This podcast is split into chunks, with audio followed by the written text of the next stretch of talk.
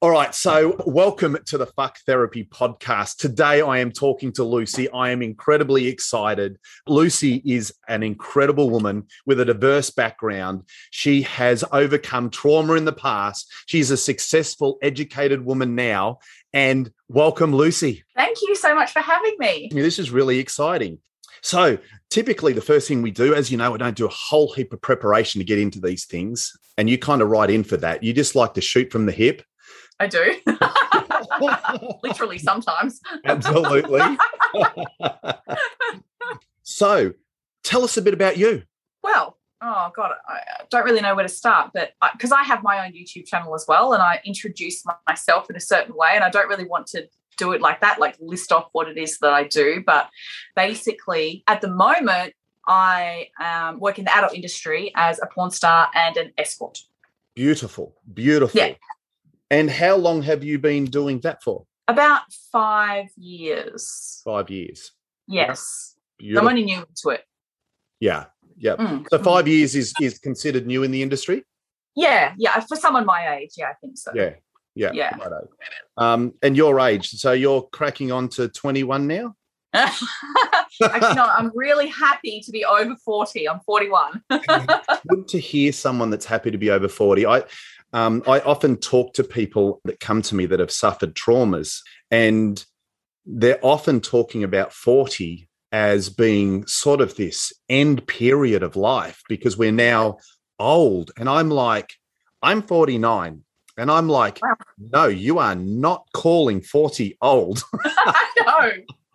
I ain't having it. And I think, you know, uh, and this is some of the things that we're going to dig into. You've got, you know, a significant past the difference is at this age, we carry intellectual property. Yes. Right? Yes. Lessons, wisdom, knowledge, and experience. Mm-hmm. It's like, sure, we can't run 100 meters as quick as we used to, but we don't want to. No, that's exactly right. I have less desire to do that than ever. It's so Absolutely. nice. Absolutely. Absolutely. Absolutely. So tell us, tell us a bit about the lead up, because on this podcast, we talk about a whole host of things. So many of the women that are listening to have suffered from childhood mm. traumas, marital traumas, and these sorts of things. So just run us through a little bit of your background, whatever you feel comfortable about sharing, and then we'll yeah. start digging into some other stuff. Yeah. Okay. So basically, my history goes a little bit like this. My childhood was fairly normal, I think. But then when I turned into a teenager, around the age of 15, 16, my dad left home and left me with my mother and my, my sister. And she was an alcoholic and quite abusive, very emotionally abusive, um, and occasionally physically abusive as well. And so, for the last couple of years that I was at home in high school, it was pretty hard to deal with. Um, but I was just like getting through the motions until I could leave and go to university. And I did that and survived.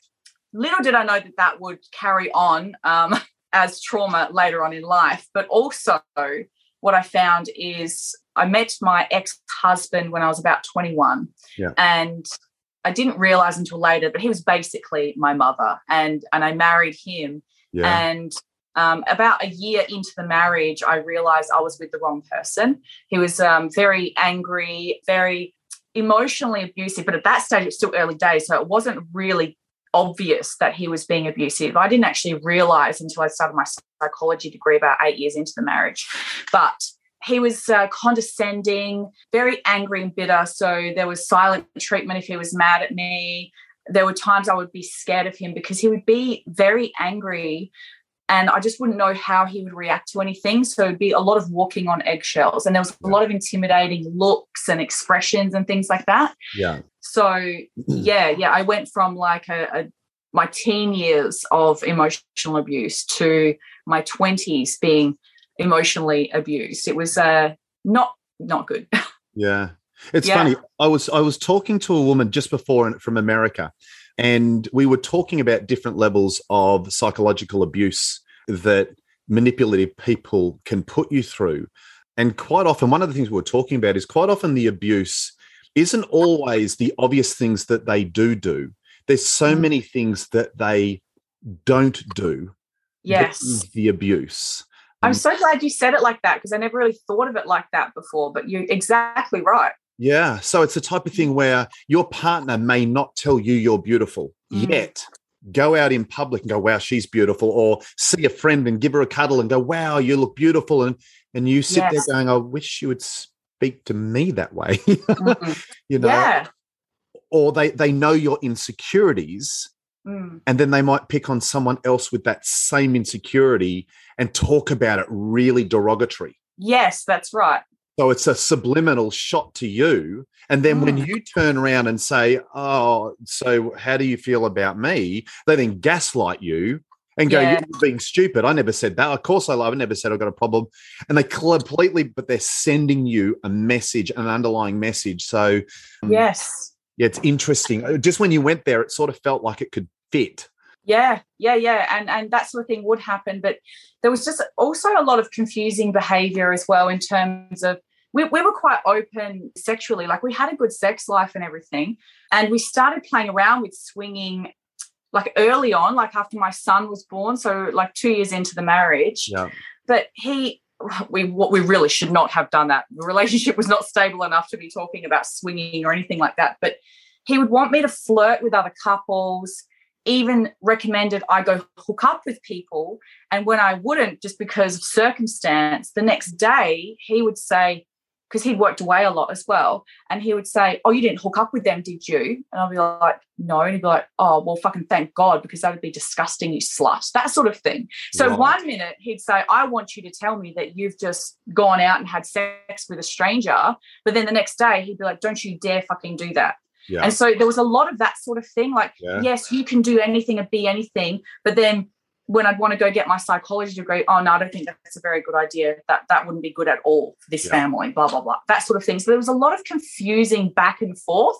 Yeah. And I just I was just at a loss as to what to do. And, and if I ever I always start like little ventures and if it failed, and be like, oh, not another, not another failed failed venture and that sort of thing. And everything was always the oh, I was just about to say my real name then. Uh, my stage name is Lucy Power. He'd always right. like, oh, everything's the Lucy show. It's always the Lucy show. If I wanted to do something for myself. Yeah. And so I felt like I was being selfish all the time. Yeah. Yeah. Well, it's interesting what you said there. You look at it and you go, and I'm not necessarily saying he's a narcissist or not, but you know, yeah. that definitely falls into that spectrum anyway of sexual narcissism. Mm. Um, because quite often in that, particularly in that swinging sense or that flirtatious sense, he's sending you into a situation the coercion around you having a level of empowerment, yeah. Uh, using these things that once you then do it, he can then turn around and spit in your face, going, You dirty whore, like yes. bring you down for the very thing that he encouraged you to do. Yeah. Then, when you look at doing a psychology degree, which is something that will empower you from within, yeah. that terrifies the shit out of me. Yeah, absolutely. And it, it caused the most arguments in our marriage when I started that psychology degree because he knew that I was going to start learning things yeah. about relationships and about behavior. And we fought so much over it. And I almost didn't finish my degree, but I was so adamant right in the end. We actually ended the marriage the week that my thesis was due. Yep.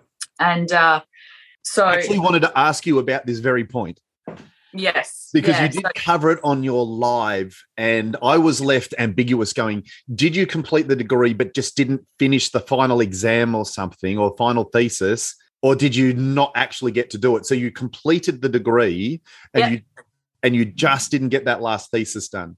No, I did get it done. You did get it done. Because what I did was we ended the week that it was due. So I um, got an extension from my supervisor. I said, look, I just need as long of an extension as I can get because I want to finish this. I've worked four years for this fucking degree. I'm not going to let him sabotage another thing of mine. Awesome. And they gave me a one week extension. And it was like this I would cry for an hour while he's banging on the door because I kicked him out, locked him out, banging on the door of the house. I'd cry.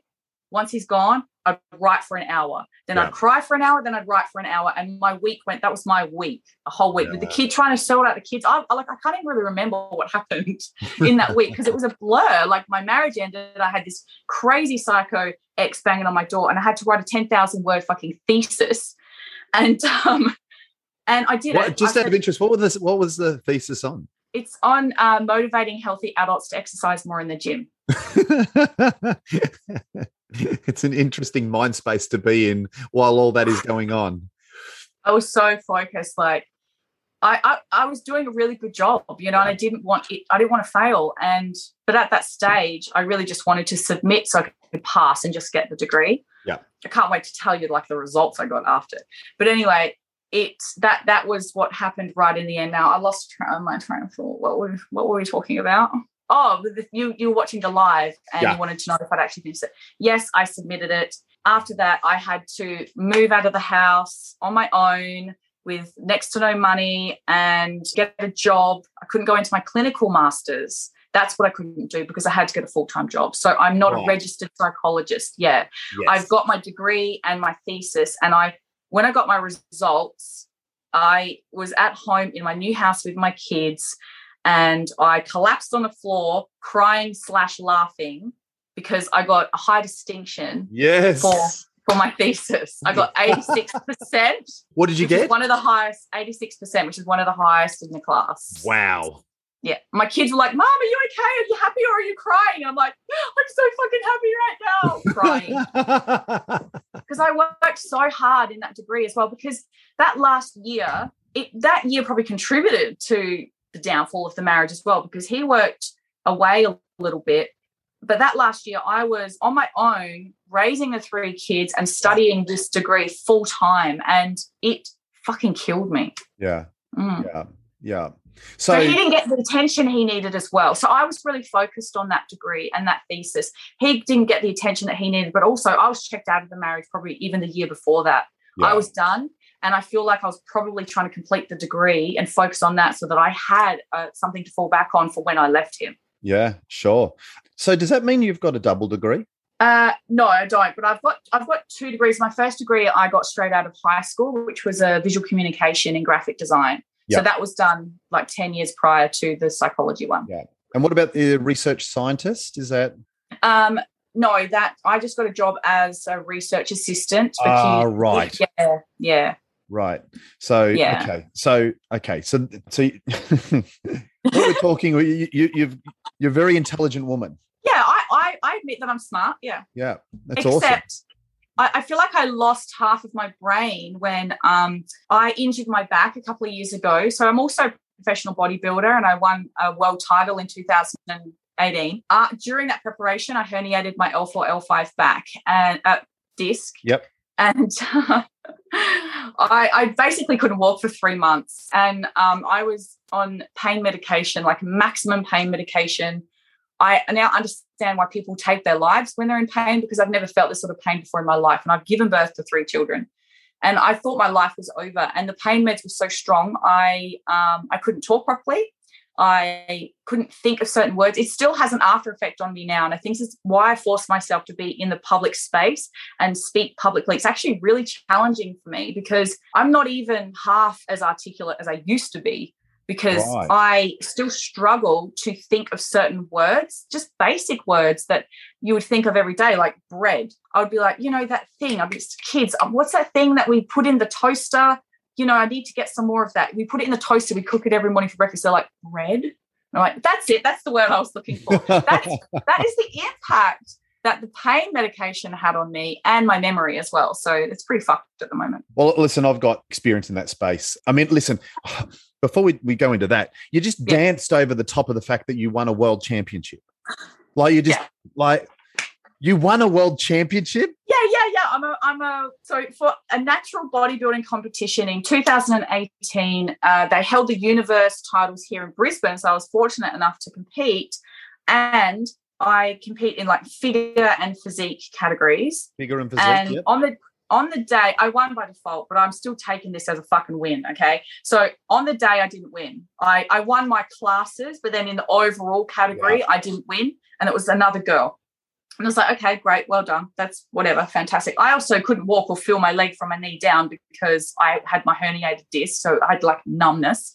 A couple of weeks later, I got a call from the CEO of the federation saying, oh, we've just stripped Natasha of her title because she tested positive for banned substances. So you now won. You're the winner. well, so, listen, and and and rightly so. Yeah, well, I did win. If she well, hadn't taken those substances, in that industry, we all know what the substances do and how yes. much they help you. Um, so, I mean, that's a significant achievement. And in that industry, so many people do not understand, right, mm. what it takes to look like that. Oh my god! I like I understand it very very well. I've been in the gym for years and have done nothing that even compares to what you've done. Um, but I've also worked with people that have, and in order to look that way, you've got to take your body, particularly for the last minimum eight weeks, if not longer, out of your hormone cycles, out of out of this world to yeah. achieve that figure for that moment on stage. And it yeah. is scientific. Yeah. Oh yeah. It's uh, that's why I love life it. commitment. So okay. So so the reality is you don't fuck around. No i don't. I it is go hard or go home when it comes to me. Absolutely love it absolutely love it um, i understand what you went through and what you said then i've when I finally collapsed under a horse. Wow. When I got my scans done, I had done the four bottom discs were disintegrated. Well, three bottom discs were disintegrated, and the third one was prolapsed. I had broken my fifth lumbar in half, and that was floating below my coccyx.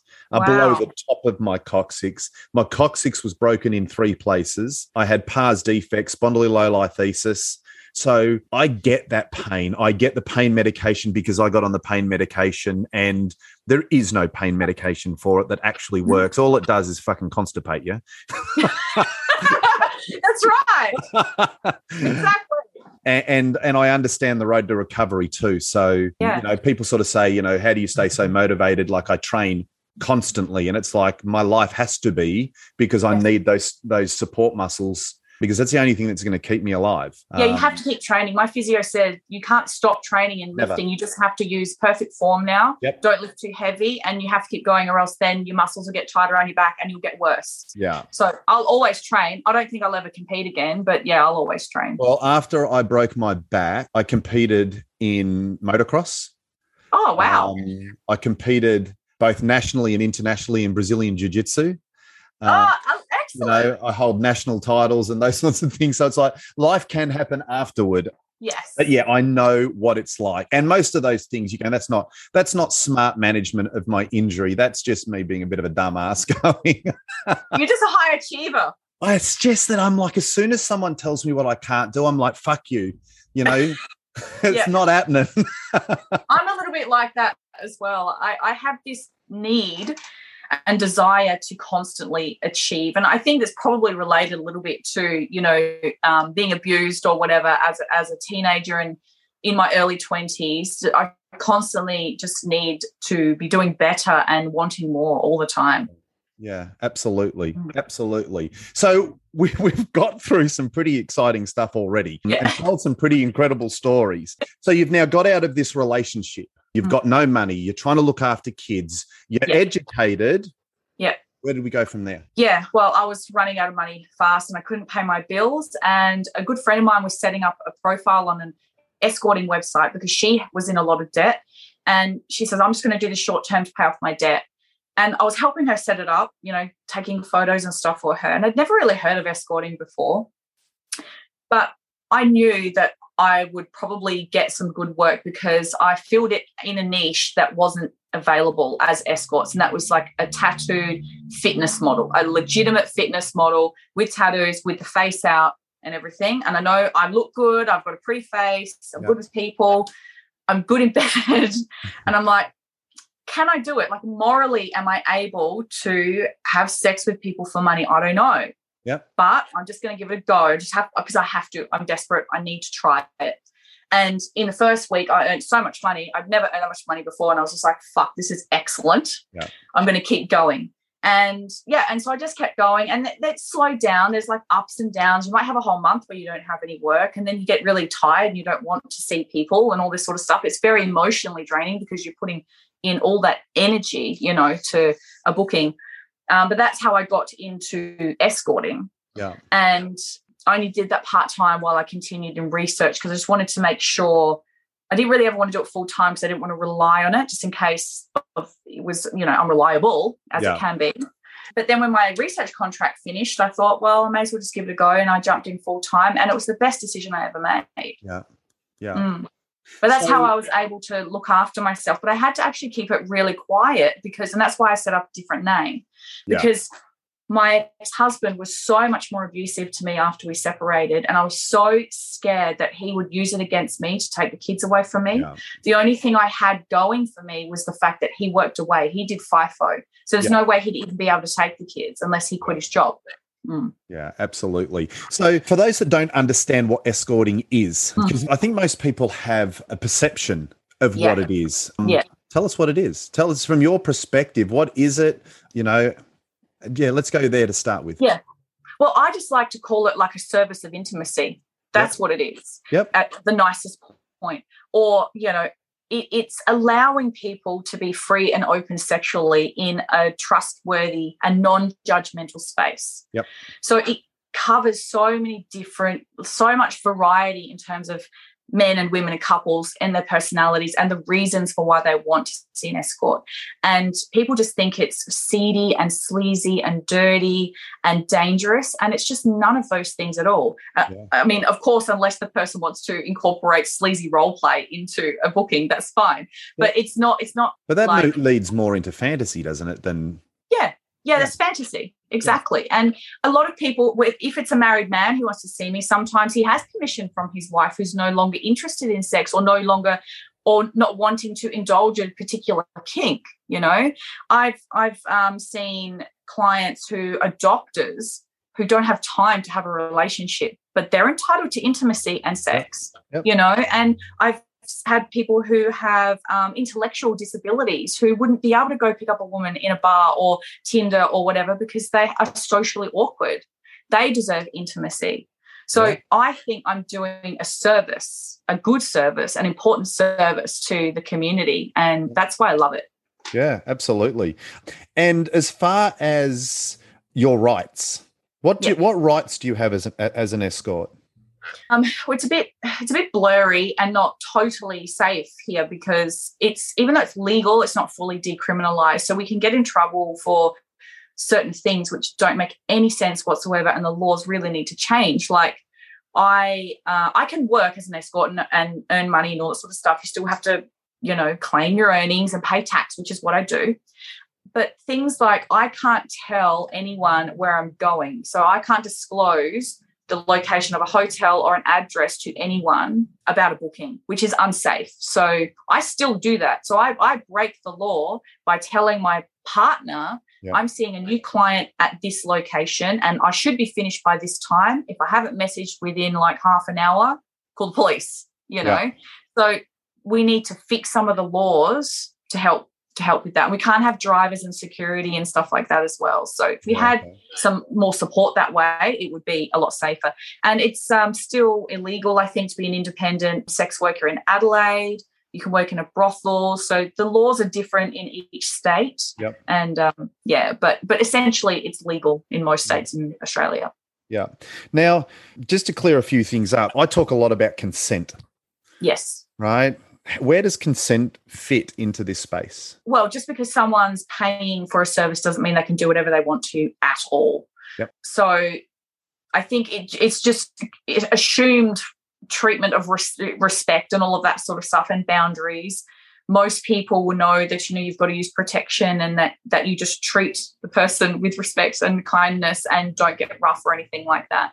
Yep. Um, so if if anyone were to do anything to me or try to do anything to me that I didn't like or didn't want to happen, I would just say no, that's not happening. And that has happened maybe like you know two or three times in the last five years for me, and they've said okay most of the time.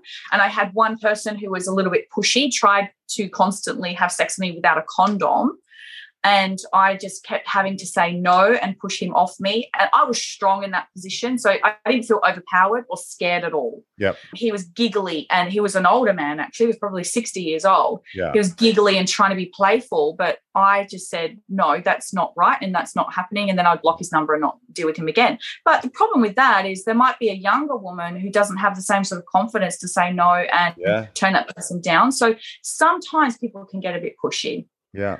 So, to a younger woman, you know, because one of the things that that we want to clear up here is that effectively you are providing a service, and as the service provider, you have the right to create the rules. Yes, absolutely. You know, so uh, to any young women, because it's one of those areas where we talk about consent and we sort of shoot over a few different things. But it's like, for me, I'm married. I've been married for nearly 22 years, and yeah. I still have to have consent mm. to be intimate yeah. with my wife. Yeah, of course. Right? She owes me nothing. Mm. And so often in relationship, people go, "No, if we're in a relationship, no, it, it's a given. You just do as you, you we're we're having sex, and I don't." And it's like, no, no, no. no. So where it ex- extends out to this in mm. your space, consent still sits in the in in its same place. You have to accept. You have to be willing and give consent for anything to happen. Yes, that's right. Yeah. Absolutely, and it's about communication as well. Yeah yeah, yeah, you just have to be able to communicate. And I think in a, a, sex worker client relationship, it's it's almost easier because you have a set of rules. And quite often, I set I will send like a list of notes of what is allowed to happen in a booking, and and if people have questions around anything outside that booking, they'll ask, and I'll say yes or no. Yeah. So it's easy because it's a transaction. I think yeah. it's sometimes harder in a relationship because there is sort of like an expectation there. And if there isn't much communication, then there could be a lot of non consensual intimacy, sex going on.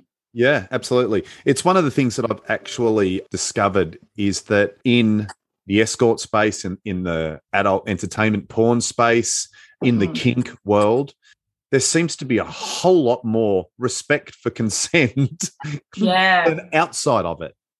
Yes, absolutely. So we could learn something from the adult industry in terms of consent and all of that sort of thing. It's so important in, especially in porn, because you have to fill out a consent form. Yeah. When you're filming professional porn. Yeah. And and even in the kink space, like when I go to swingers parties and stuff like that, before you approach anyone that you've never met before, you have to ask consent. You're not allowed to just touch anyone. Yeah. You have to say, "May I touch?" Yeah. Is it okay to touch? You have to get consent. So I think that the adult industry, the porn industry, or whatever, the kink world can really teach the normal world or the non kink or non porn world a few things about consent. Well, there's no question about it. It seems there's just a higher level of of. It's kind of like you look at the sports industry. You've been a fitness model, and you look at day to day doctors. They're about ten years behind sport medicine. Right? Oh, they really are. And you look at the same thing. You go, normal relationship in, or, or, or that space seems to be a decade behind the consent sitting you know yeah.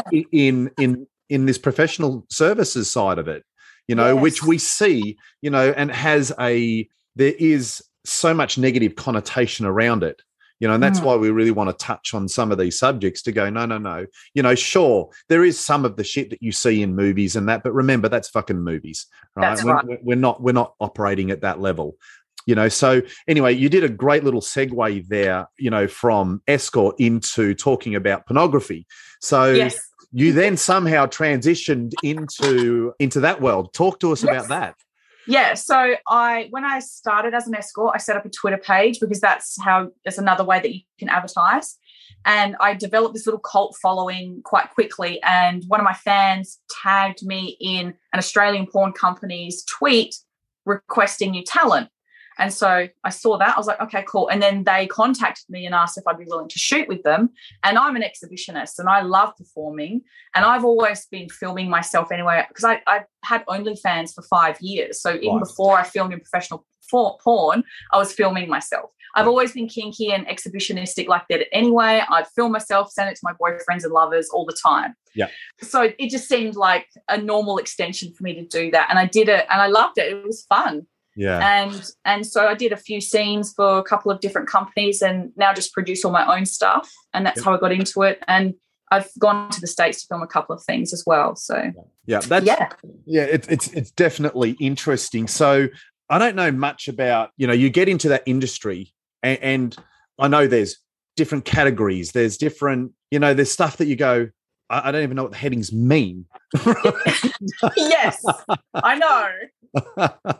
but when you go into, I don't know, I know kinks, they call them a scene. When you're doing porn, is it a scene?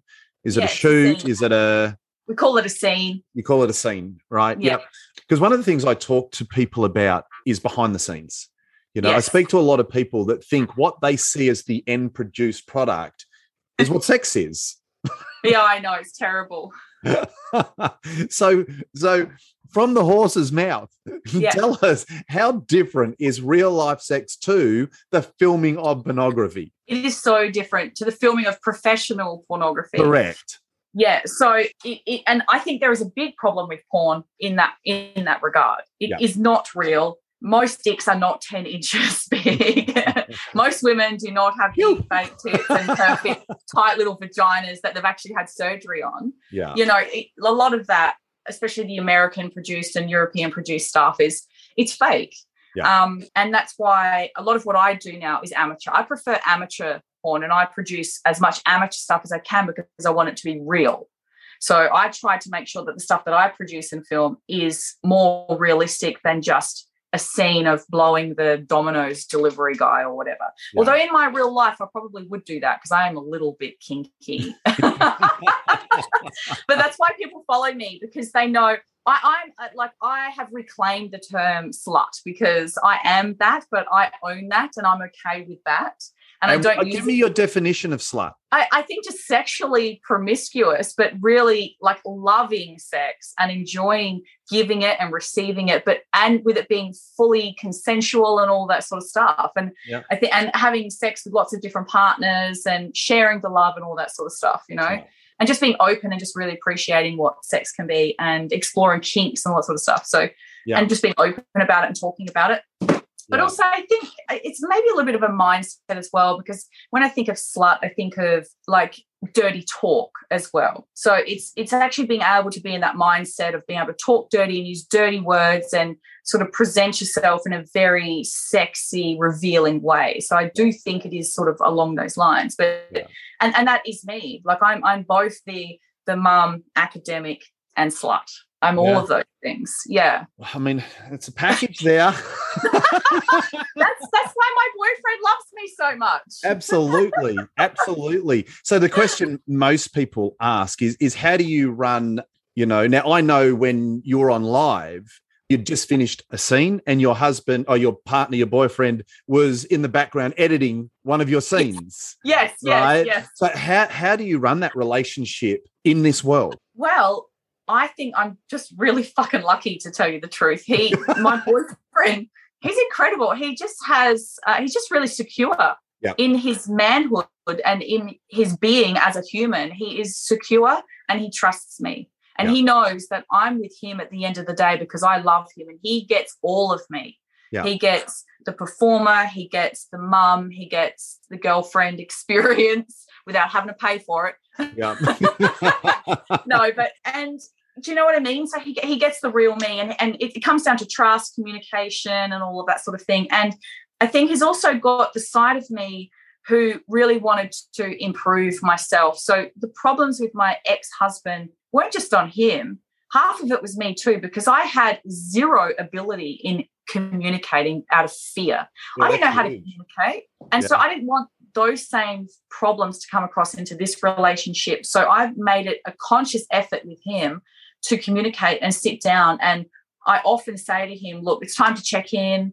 I'm comfortable with anything that I've done, said, or any way that I've behaved because it's important we do it because of the the type of work that I do. Yeah. And and so we're always checking in and everything. But I think it's also because so he's secure, but he also gets to have his fun as well. Like we swing together, and I'm a very open-minded person, so I'll bring other people into the relationship for sex and all that sort of stuff. So he gets to have fun.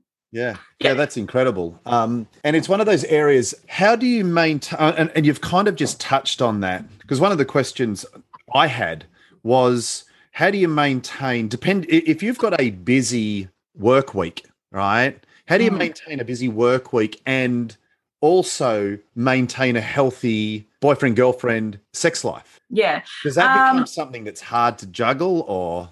Not for me because I have a really high libido. So I could probably have sex at least twice, three times a day and I'd be fine. More than anything, my back suffers. Yeah. So we, from the beginning of our relationship, we've had sex every day, if not three times a day. The only time we don't is if I'm away traveling. Yeah. Or if my back was sore or whatever. But at the moment, what I do is I just limit how much work I do. I actually, I'm, I really, I'm at a point now where I'm financially stable enough to cut my workload in half, and um, we see each other every day, so it's easy for us to have sex every day if we want to. Yep. And and yeah, just because I really enjoy sex, I'm never really going to turn it down. yeah, yeah. so he's lucky like that. I'm lucky he can keep up, honestly. well, I've spoke to a couple of women that have been in that same space where one of their complaints was that you know they did have extremely high sex drives where they're out doing their, their partners grapple to keep up. And then when they grapple to keep up obviously most men then fall into a place of insecurity. Oh yes because they feel like they're not satisfying their partner. Yeah, mm. yeah, absolutely, and that that becomes an issue. So, I mean, uh, it, it's great the way that you juggle it. It's fascinating the way in which you're able to place everything, and also the way in which you talk about like. I'm probably feel a little bit uncomfortable in in in saying, you know, you're, you're, comfortable with being called a slut. There's everything in me that wants to to turn that around. Yeah but not in the way in which you described it. Oh, okay. Right. Okay. Like I understand that, and I still understand that the negative connotation to that word. Definitely. Yeah, well, you spun it round, and and and you're really you, you're owning the space that you're in. You're like, this is what I do, and and mm. without creating a new word, and and yeah, perhaps that's what you should do, even though no one would understand it. yeah, yeah, yeah, true. Right? Maybe. There's one of those things where you go, the negative connotation, like slut was is designed as a negative connotation. Yeah. You know, you know, where you've got loose morals, and you, you're not saying that you've got loose morals. No, you're saying no. I'm I'm very well aware of what I'm doing. I'm in control of what I'm doing. I yes. choose to do this. I love to do this. And yes. not only that, if you're not happy with that, that's mm. a you problem, not a me problem. yeah. right. Um, and I think that's very, very powerful. So, you know, it's one of those things, but, and that's the space you own it. So it's incredible how you've got touch points everywhere. Yes. So without question, you know, I, I, just go, that's that's that's amazing. What other areas do you think, or what message would you like to put out there to to anyone in relation to this space to see it in a different light, to see people like you in a different light? Yeah. I think it's it's really what I would really like from people is to just be a little bit more open-minded and less judgmental. Yeah. And to try and really think about you know why that they might have an angry or hurtful or judgmental response or attitude to people in this space because it could just come down to their upbringing or they're hurt themselves they're angry about something in their own life we all know that right? It's sort of a bit of projection isn't it? Yeah. Uh, that that's what i want you know because th- there was one incident in mine and my partner's life where he lost a close friend, a close female friend, because she found out what it is that I do and judged me harshly for it and verbally abused me in a public public space. And she forced him to choose between me and her. And of course he chose me because i'm his girlfriend so um, he lost her because she had a really hard held belief that what i was doing was disgusting yeah but she didn't know me before she only met me a few times before she found out that I was an escort. Where if she knew me before, she'd know that what I do for work has nothing to do with who I am as a person and how I can contribute to society. And that my main goal in life is to raise three beautiful, healthy, happy children. Yeah. You know, no one really thinks about that. Everyone thinks about the job and and the sex involved. And people are still so, they still find it so hard to talk about sex because they still think it's taboo. Sex is still, still a taboo yeah. topic this day and age. It's unbelievable. We have to have sex to create, to procreate. We have to do it every day. We do it every day, if not every day, every week, every month. It happens and it feels good. It makes us feel amazing. Yet society just doesn't want us talking about it and doesn't accept the fact that it is just a part of life and they don't like the whole you pay for sex as well. They just think it's dirty and disgusting. So I guess anyway, I'm sort of rambling a little bit. The message is no, not at all. Not at all. I think I just, you're passionate about it. I am very passionate about it. In fact, the reason I started my YouTube channel initially was to try and combat this issue of stigma in the adult industry. Yeah. And yeah, so that's what I want. I, I just want people to challenge their beliefs. Maybe I heard that from you. Maybe it was you. Is it you who said that you've got to like every six months or whatever? Maybe it was you, maybe it was someone else. It's something that you would say every six months or few months or year, you're allowed to challenge your beliefs and, yeah. and really think about what is it that I'm believing now? Does it still serve me in my life and my future? Because you can change your beliefs anytime. Yeah. yeah. Well, at the end of the day, you know, beliefs come from so many places. And it's interesting you, you say that because I, have been working through a few things because I work with a lot of people that are overthinkers. Yeah. Right. Well, your beliefs come from your thoughts. Yes. So they start as your deliberate thoughts and you start telling yourself stories, you know. Mm. So for those that yeah. don't have self worth, they're telling themselves that they're not worthy that they you know that they don't they shouldn't expect the same as others and and all these sorts of things which yeah. ends up going to their subconscious mind yeah right you know from their subconscious mind it starts transferring into to their rules and their beliefs mm. which they then respond in behavior. Yeah. It all comes from your thoughts. And, and absolutely, you've always got to challenge your thoughts. You know, I believe in this world, continuous improvement is the mindset we should all have. Definitely. Um, we should be looking at growing all the time. We should be looking at listening, talking about like having these sorts of discussions where instead of giggling behind closed doors and never, ever having spoke to anyone that's actually in this space and yeah judgment to mm. actually put your ego and humility at the door, you know, yeah. and come in huh, naked, if you like, yes. right? Yes. And and hear this, you know, mm. and hear it from someone. And that's what I thought was beautiful talking to the you, because you know, yes, people can see a picture of you and go, "Wow," form a judgment, and then you go, yeah. "Yes, you got a psychology degree." Mm-hmm. Oh, what? Then hear you talk and go, "Oh, she's articulate." Yep. Mm. And that this this is a although it was a choice based on you know a, a financial situation at the yeah. time mm. you had choice yes you, you were working in a professional field you know yeah. you could have moved into picked back up on psychology and in yeah. fact it's in your back pocket so when time sort of gets to a certain thing you know i've noticed you've also got i think it's a production company now so even when a, as time goes on you can go on both sides of that fence yes. but you've also got a degree in your back pocket to move forward so you, you're actually very well in control of you your emotions where you're at what you're doing and yep. you own the space you can't not respect that yeah People Absolutely. May, people may not necessarily understand with it. People may not necessarily agree with it. Mm. And you know that like it, we look at it on this side of the fence go, that's okay. We accept you for not accepting it. Yeah. How about you do the same?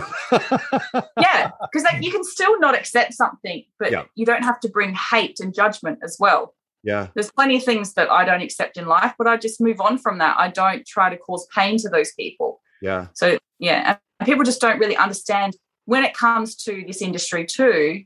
And well, what I do is that the extent of everything that I do. Like it's not even just escorting and porn. I've got the production company. I I am a naked news reporter. I'm also developing a website for the adult industry. So you've obviously heard of OnlyFans. I have. I've been asked yeah. to join. yes. How come you just I'm laughed at me? no, I laugh. No, I laugh because uh, OnlyFans it does it covers um, motivational speakers you know life coaches personal trainers and porn stars. And i just got a, an image of you joining as a porn star. So and i didn't laugh. I didn't laugh because i thought that was ridiculous. I think i just got a bit embarrassed. Well here's something funny I had someone put on the uh, uh, on one of my posts and that you know, uh, you know, I think you should join OnlyFans, and they got onto my Instagram. I'd love you to join. I'd love to see pictures of you, and I'm like, really? yeah. Like, and they're like, yeah, I'd love to see pictures of your feet. oh yeah, the feet thing. Foot well, they don't even want so pictures popular. of me. They just want my bloody broken feet. Easy, easy money. I'm like, really? But I didn't even know when I went on OnlyFans because the only place I had heard of OnlyFans mm. was TikTok. Yes, yeah. I thought yeah. it was a TikTok thing. Yeah, no, no, it's been around for like a good five years, and that's where all of us adult content creators do our own porn and have been able to work and earn money through the whole COVID lockdown and everything. There are but coaches on it. Pardon? Yeah, you can. Those life coaches, fitness coaches. I didn't it, it even know. Yeah, you can. That's just a subscription based website where you can get people to subscribe and you can provide information. So it's another way of earning money. But mm-hmm. so in in Australia over COVID, the OnlyFans community just boomed because yeah. that's how um, strippers and escorts were now earning money by yeah. selling their nudes and you know solo sex tapes and stuff like that online. Now, what's happened is now there's this little mini community of like sort of wannabe porn stars who do scenes together and um, put it on OnlyFans, and we all work together as a community. There's new people who want to join. There's so many people who are like, I've always wanted to be a porn star. How do I join? How do I contact people to work with them? Because there's no, there's no, like, there's no like um, regulations or anything like that because okay. essentially porn is sort of illegal in Australia, right? So I'm just I'm designing a website that is like a directory listing of content creators so that they can find other content creators to work with. Right. And it's almost live because the only way that we're able to find other content creators is through Instagram. But no one wants to get a message on Instagram from some guy saying, "Hey, you want to do content together? Because it, it, seems like they're just trying to get sex. Yeah. So I'm designing a website and it'll also provide information on how to run OnlyFans, you know, how to promote it, do marketing, advertising, and also information around uh, sexual health and stuff like that too because yeah. when i first started collaborating with other people not everyone was even aware of the fact that you should get tested before you start filming sex scenes with each other so yeah. i started implementing that and I've already got like um, Stigma Health on board on the website to be an affiliate and to start promoting that and yep. provide information about consent and costs of selling videos and all that sort of stuff. So I'm, I'm the website's almost done. A lot of work building a website. Well, I've actually I did my own, which is just a shit Wix website, but I've employed a branding agency to do it because it's never been done before and it's needed at the moment. So I'm like, I'm just handing it off to someone else. And it's still hard work when you're not even fucking doing it yourself. Yeah. Yeah. Yeah. Oh, my website is Wix and I'm getting it rebuilt by someone else. And yeah, so much torture. Yeah, yeah, absolutely is. Well, I think that has been an incredible episode. I don't know how long we've gone, but I think we've covered off on a fair bit. So, I mean, it's one of those things that you know, I often say watch your space because we might do quite a few. We might do a series. Yeah. What I do have coming up is we're actually going to start exploring, you know, the kink side of things because yeah. a lot of people I work with actually have either been in the kink, are curious about the kink scene. Yeah. And also just to get some more awareness and knowledge around it. Mm. Yeah, cool. So, so, we're going to be looking looking at that too. So you know you've got knowledge in these spaces. So I have no doubt we'll go again. So, in conclusion, I think the message that we want to get out there is we have met an incredible woman who has come from an abusive background, become educated in psychology, and has decided you know, as a complete full woman to move into an industry that so many of us don't understand. And we need to lose the stigma of people in here are less than, because as we've met today, Lucy, you are incredible and you are truly inspiring the way in which you own your space. It's been a privilege to talk with you, a privilege to meet you. Now I'm going to hand over for a stay strong. Stay strong.